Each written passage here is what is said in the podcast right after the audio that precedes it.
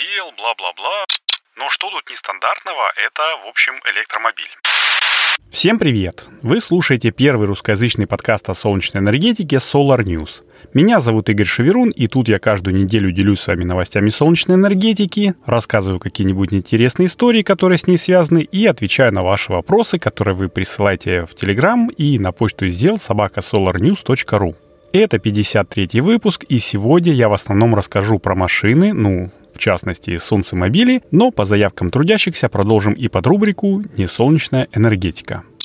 Перед началом по традиции я хочу сказать спасибо всем тем, кто поддерживает Solar News, рассказывая о нем своим друзьям, а также продолжайте это делать. Спасибо вам большое. И спасибо огромное патронам Solar News. Это люди, которые поддерживают проект материально на сервисах Patreon, спонсор и во Вконтакте.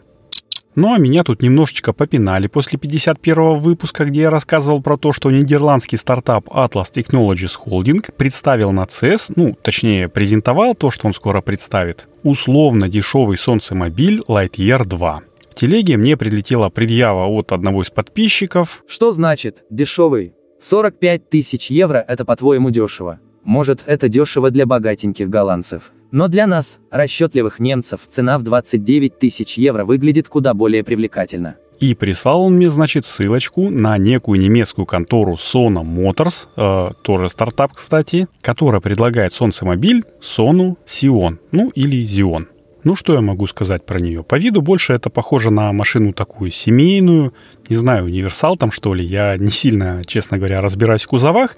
Такой себе ситроеновский покрой, коротенький, ну, вроде такой рубленый, ну, в то же время и плавный дизайн. Длина 4,5 метра, ширина почти 2, ну, в общем, такой себе определенный стандарт. Но что тут нестандартного, это, в общем, электромобиль. Ну и этим сейчас мало кого напугаешь. Э, запас хода у него 305 километров. Правда, по стандарту WLTP, а это означает, что максимальная скорость при замерах должна быть 131 км в час, а средняя скорость, э, ну, 47 км в час. А у Зиона максимальная скорость всего лишь, ну, в кавычках, 140 км в час. Ну, а это означает, что до максимума его, в общем, ну, наверное, не разогнать. Ну да ладно, главное, что по всему корпусу машины раскиданы солнечные элементы. Их общая установленная мощность мне неизвестна доподлинно, но где-то я прочитал, что это около 1,2 киловатта.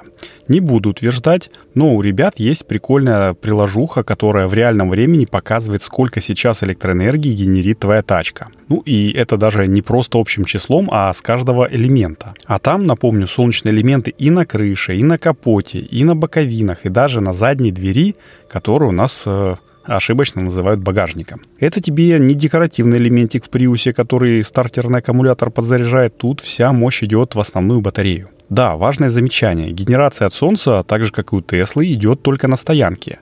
Зато ребята на своем сайте приводят реальные примеры замеров солнечной выработки как летом, так и зимой. Это не какие-то гипотетические расчеты, а самое что ни на есть натуральное измерение. Зимой, кстати, в Мюнхене можно наколотить за день на 4 дополнительных километра проезда. Ну или около 35 километров в неделю. Неплохо, скажу я вам, а вот летом за ту же неделю можно продлить свой аккумуляторный бак на 230-240 километров. А это уже примерно один полноценный цикл заряда-разряда. Ну, погнали дальше. От розетки машина поддерживает зарядку вилками Type 2 мощностью 11 кВт и до 75 кВт при зарядке по протоколу CCS. Ну, это типа э, Quick Charge только в мире электромобилей. А если у вас нет ни того, ни другого, что, в общем-то, странно, то можно зарядить и через переходник от обычной вилки Шуко. Ну, тут максимальная мощность будет 3,7 кВт, а это означает, что полный бак у вас за ночь точно не зарядится.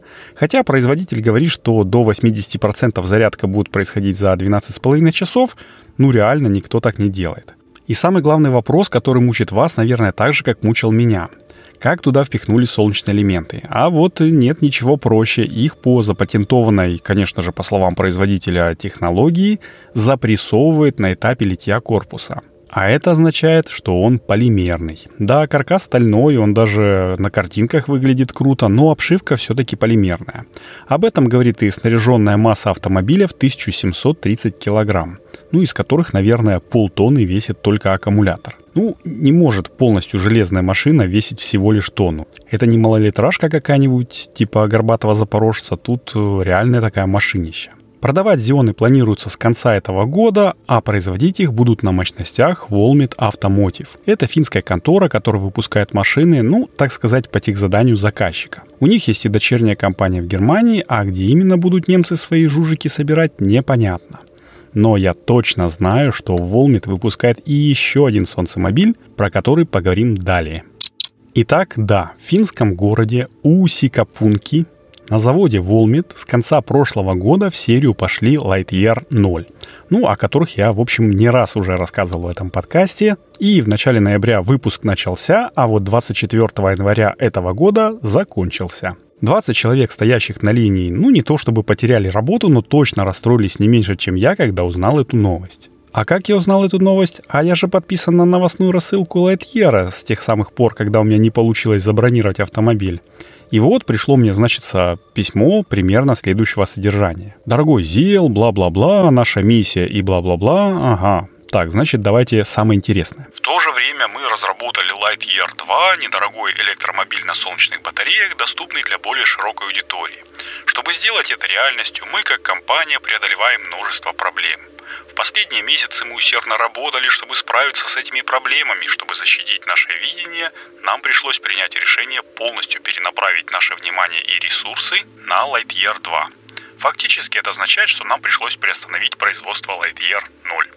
Ну, дальше о том, как нелегко далось это решение, и о том, что они приостанавливают все платежи по этому контракту. Ну, типа признают себя банкротом именно по контракту, но не банкротом вообще. А еще говорят, что у них там в очередь выстроилось 40 тысяч участников, готовых купить Lightyear 2, и 20 тысяч машин уже хотят автопарки. Так что эгегей, не вешать нос и все дела, мы лучшие, вы лучшие, давайте надеяться на лучшее. Ну и все в таком же духе. И у меня вот э, возникают некоторые вопросики. А как же те, кто внес предоплату за первую машину и не получил ее до сих пор? Им чего, еще три года ждать? Ну, спецификации это второй серии они еще не представили, значит, будут ее только-только разрабатывать. Пока что есть только видение, как я понял из их прошлых писем. То есть деньги клиентов замороженные, а это, напомню, 2000 евро. Ну, понятно, что они перенесутся на двойку, но факт того, что кто-то крутит твои деньги и показывает тебе только фантики, напоминает некоторые компании на Кикстартере и Indiegogo.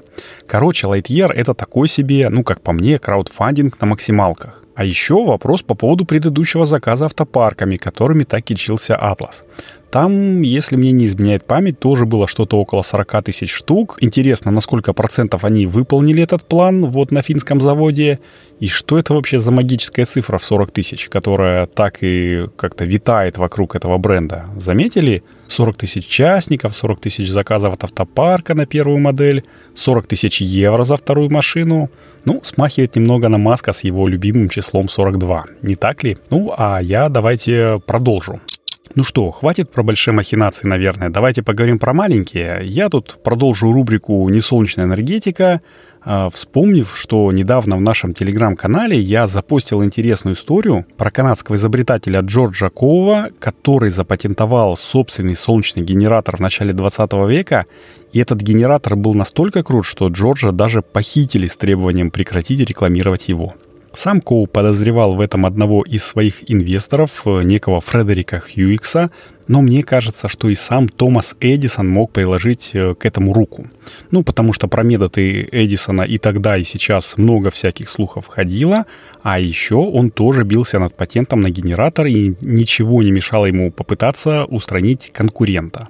Но я не об этом. Джордж Коу также в свое время запатентовал и термоэлектрический электрогенератор, когда тепло от сгорания древесины генерировало через термопару электроэнергию. Ну да, 1904 году добиться выдающихся результатов по КПД было невозможно. Ну и, честно говоря, сейчас термоэлектрогенераторами это сложновато сделать, но тем не менее я нашел один девайс, который работает как раз по этому принципу. Некая питерская компания, которая не просила меня сделать рекламу, предлагает автономный вентилятор для бани, который работает, ну, судя по всему, как раз на элементах пельтье. Ну, точнее, конечно, на эффекте Заебека, но в широком обиходе эти штуки известны именно под названием элементы Пельтье.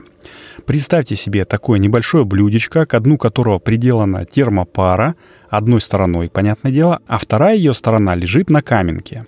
При наливании воды в блюдце одна из сторон термопары становится холодной, конечно, относительно второй, и тут возникает электрический ток, который питает моторчик вентилятора. А он, в свою очередь, содействует равномерному распределению тепла по парилке. Элегантно и круто одновременно. Я, как любитель относительно холодной бани, этого не заценю, но вот моему тестю этот девайс, наверное, бы понравился. И на этом я, наверное, буду заканчивать 53-й выпуск подкаста. Подготовил и провел его для вас я, Игорь Шеверун. Напомню, что помочь подкасту материально можно, став спонсором на сервисах Patreon, спонсоры во ВКонтакте. А еще я жду от вас крутых отзывов на Apple подкастах и звездочек и сердечек там, где вы слушаете этот выпуск. Желаю, чтобы небо над нашими с вами головами всегда было ясным, мирным и солнечным. С вами был Зел. Всем пока. До встречи на следующей неделе.